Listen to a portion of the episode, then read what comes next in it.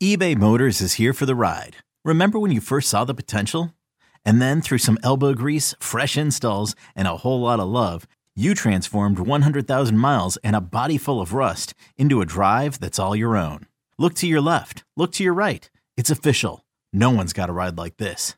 There's nothing else that sounds like, feels like, or looks like the set of wheels in your garage.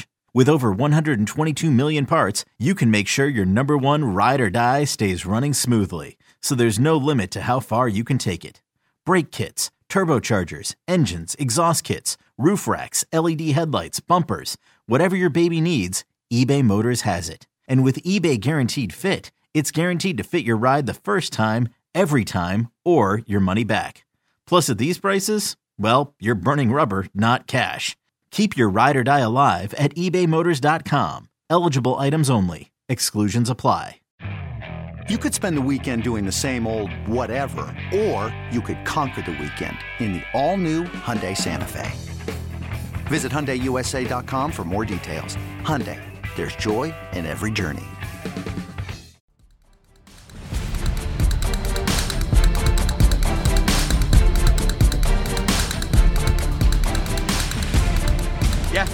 Absolutely, absolutely. And with that, you got to be rubbing. And we still haven't really seen Paul. We still haven't truly seen. Now we've seen Kayvon Thibodeaux grow for a couple weeks. Ojulari hasn't been healthy enough when he's been out there. He's had spurts. We haven't seen those two together with Dexter Lawrence performing at this level and a healthy Leonard Williams. And that with Wink Martindale could make it, you know, blow. You talk about teams. How do the Niners keep getting to NFC championship games and Super Bowls? Their wins up front.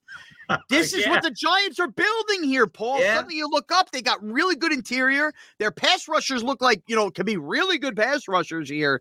So with that, Paul, we kind of look at the injuries. And again, as we always like to tell you, depending on when you're listening to this, where you're listening to this, and thank you for listening to this. We're recording this on Thursday morning, so we don't have Thursday's injury report yet. But coming off of what we saw Wednesday afternoon, it feels like, at least from afar, Paul, of all these banged up guys, some of them limited in practice. Leonard Williams, at least his quotes I saw he gave to Paul Schwartz. Uh, this seems like Leonard Williams thinks he's going to be ready to go for Baltimore. Well, he really hoped that he was going to be ready to go last week, uh, uh, you know, in, London against Green Bay. So he was inching ever so closer. I got to believe that he's got to be even closer than he was then. Yeah. So, yeah, why wouldn't you believe that he's going to play this week? Again, I want to stress that guy will chew nails for breakfast. Okay. The only reason he has not gotten in the lineup is because they're throwing this huge knee brace on him at practice every day and it's very cumbersome. Same thing that Thibodeaux's got on his sprained MCL. Okay, it has hampered both players. It has inhibited them. They're not able to do everything they want and get the explosion and the push that they want. But Thibodeau was back far enough that they didn't feel he could injure himself more, and that's why he was allowed to get back on the field. The trainers are insisting to Leonard Williams, knowing the kind of player he is and how he plays, that he needed to be protected from himself. And that's why they've held him out. But I, I do think that that he will play this week. Yeah, and, with that, look, um, I think the other guy that people really, really are curious about, Paul, and again, maybe by the time you're listening to this, you know one way or another, it's Wan'Dale Robinson, right? Because we keep talking about the wide receiver room, and Yeah. It's it's funny because I think Giant fans, because of what happened versus Green Bay, kind of look at the pedestrian names in the wide receiver room and are like, "Ah, you know what, that's fine. We beat the Packers, we'll be okay. But you think about it and you salivate what the Giants have salivate over what the Giants have been able to do with some of these rookies from the rookie class. And it feels like we we don't even realize or fathom what they may be able to do schematically with a chess piece like piece like Wan'Dale Robinson. That is a part of the offense that you just hope can come back soon, maybe as early as this week, and maybe not have expectations set sky high because the wide receiver position and and learning the playbook and everything. But that's just a different speed element that this offense could use. Robinson, again, another guy thought he was only going to miss two weeks, and and he's gone and missed more than that now. That's a surprise to him. Uh, I don't necessarily know if there was a setback, but maybe his progress was just a lot slower than they had expected. And so now here we are looking at this Ravens game with him still being limited and the hope that maybe he'll be able to make it. I will say this the contributions they got out of Darius Slayton last week, obviously coming back from the dark side, and and Marcus Johnson, you know, the former Colt, Yeah. who we mentioned, by the way, last week on the podcast, that this guy could wind up getting some burn. Uh, that was valuable. He had three catches in the game. Yeah, yeah, and and by the way, played the most snaps of any giant wide receiver in the game as well. All right, so Paul, as it stands as of Thursday morning, before hearing Dave speak on Thursday, before hearing the injury report, do you have any gut feels on guys that we know are banged up, stock up or stock down on where we're trending towards Baltimore? No, you know, Shaun, I, I don't I really hesitate to guess at this point because, like I said, I, I've I've been mis misdiagnosing Robinson and Leonard Williams for the last couple of weeks. Uh, I I really don't even want to take a guess at this point because yeah. I just think that the these injuries seem to have been very much along that shady area where they could or they couldn't. And I think, in all honesty, we've probably seen a number of legitimate Saturday night decisions with several of these players to where on a Thursday morning, I don't think Daboll even knows for sure which of these guys is going to go. And that makes sense, and, it's impossible. So as we look ahead to this week, first of all, you want to see how times have changed in New York. The Jets are playing the Packers, and they get the Kevin Burkhardt, Greg Olsen team of the number one team on Fox. The Giants are playing the Ravens on CBS, and they're getting the Ian Eagle, Charles Davis, number two team on CBS. Suddenly, uh, you know, New York football, you're getting some, you know, some of the premier announcers from the packages, which is unbelievable. But we look ahead, Ravens Sun Sunday, one o'clock CBS.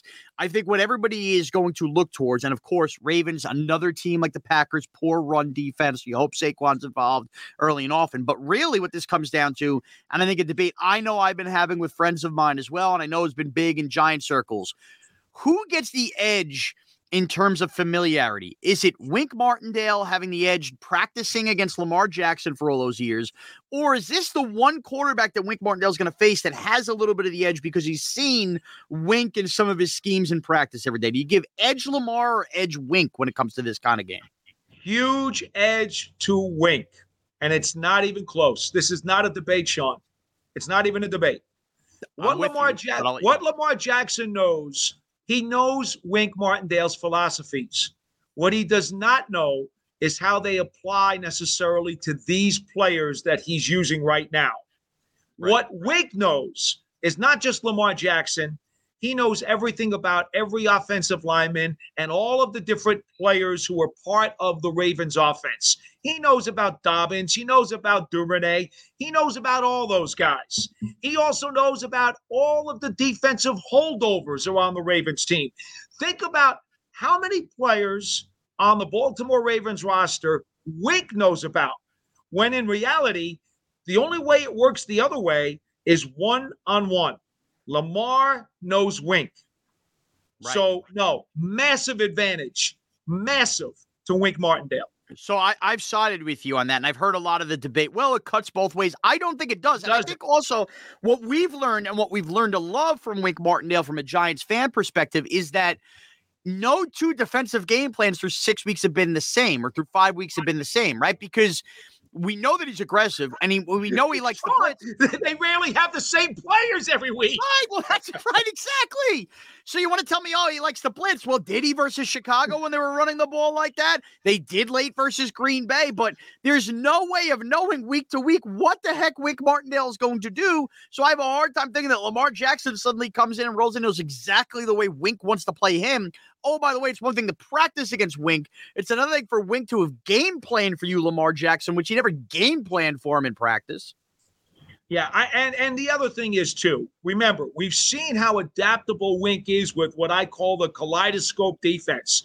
Well, if he's got 25 different variations to the kaleidoscope defense, you may know that he's got 25.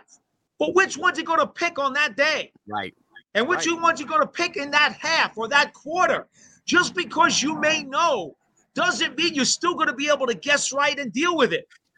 Yeah, there's no doubt about it. Now, Paul, when we last taped our podcast, we were doing it following uh, Kyler Murray's idiotic move versus the Eagles. I keep looking at my paper here. The Cowboys, obviously, their win versus the Rams, and you were preparing yourself as I was. We're going to get into Ram uh, to the Ravens and Bengals. got to watch that game live Sunday Night Football. Was there anything that you watched from the Ravens last Sunday that stuck out to you that you think the Giants have a real opportunity to take advantage of here? Well, again, I, I, think the thing that everybody who knows anything about the Ravens uh, understands a couple things. Number one, their pass defense is is not very good. I mean, forget about the stats and the rankings. I'm not going there. I'm going by what I see on the tape.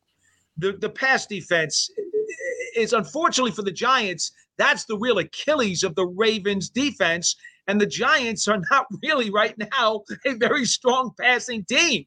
I, I feel bad because you see the Packers rush defense wasn't very good, and the Giants were able to take advantage of that. Well, here's the problem. The, the, the match the match doesn't fit here for what the Giants do well. So so that's disappointing. Well, but um, Paul, Paul, they've had a lot of trouble stopping the run all year. The Ravens, they're right at the bottom of the league stopping the run as well. Yeah, yeah, I know the numbers indicate that, but but here's the thing: I look at their players, and Patrick Queen is about as athletic sideline to sideline, off the ball linebacker as you're going to find. He can he can do things. He's led the team in tackles for the first two years of his career, uh, and and he's legit. So I look at their front seven and I say to myself, I think they're still weaker in the secondary than they are in the front seven.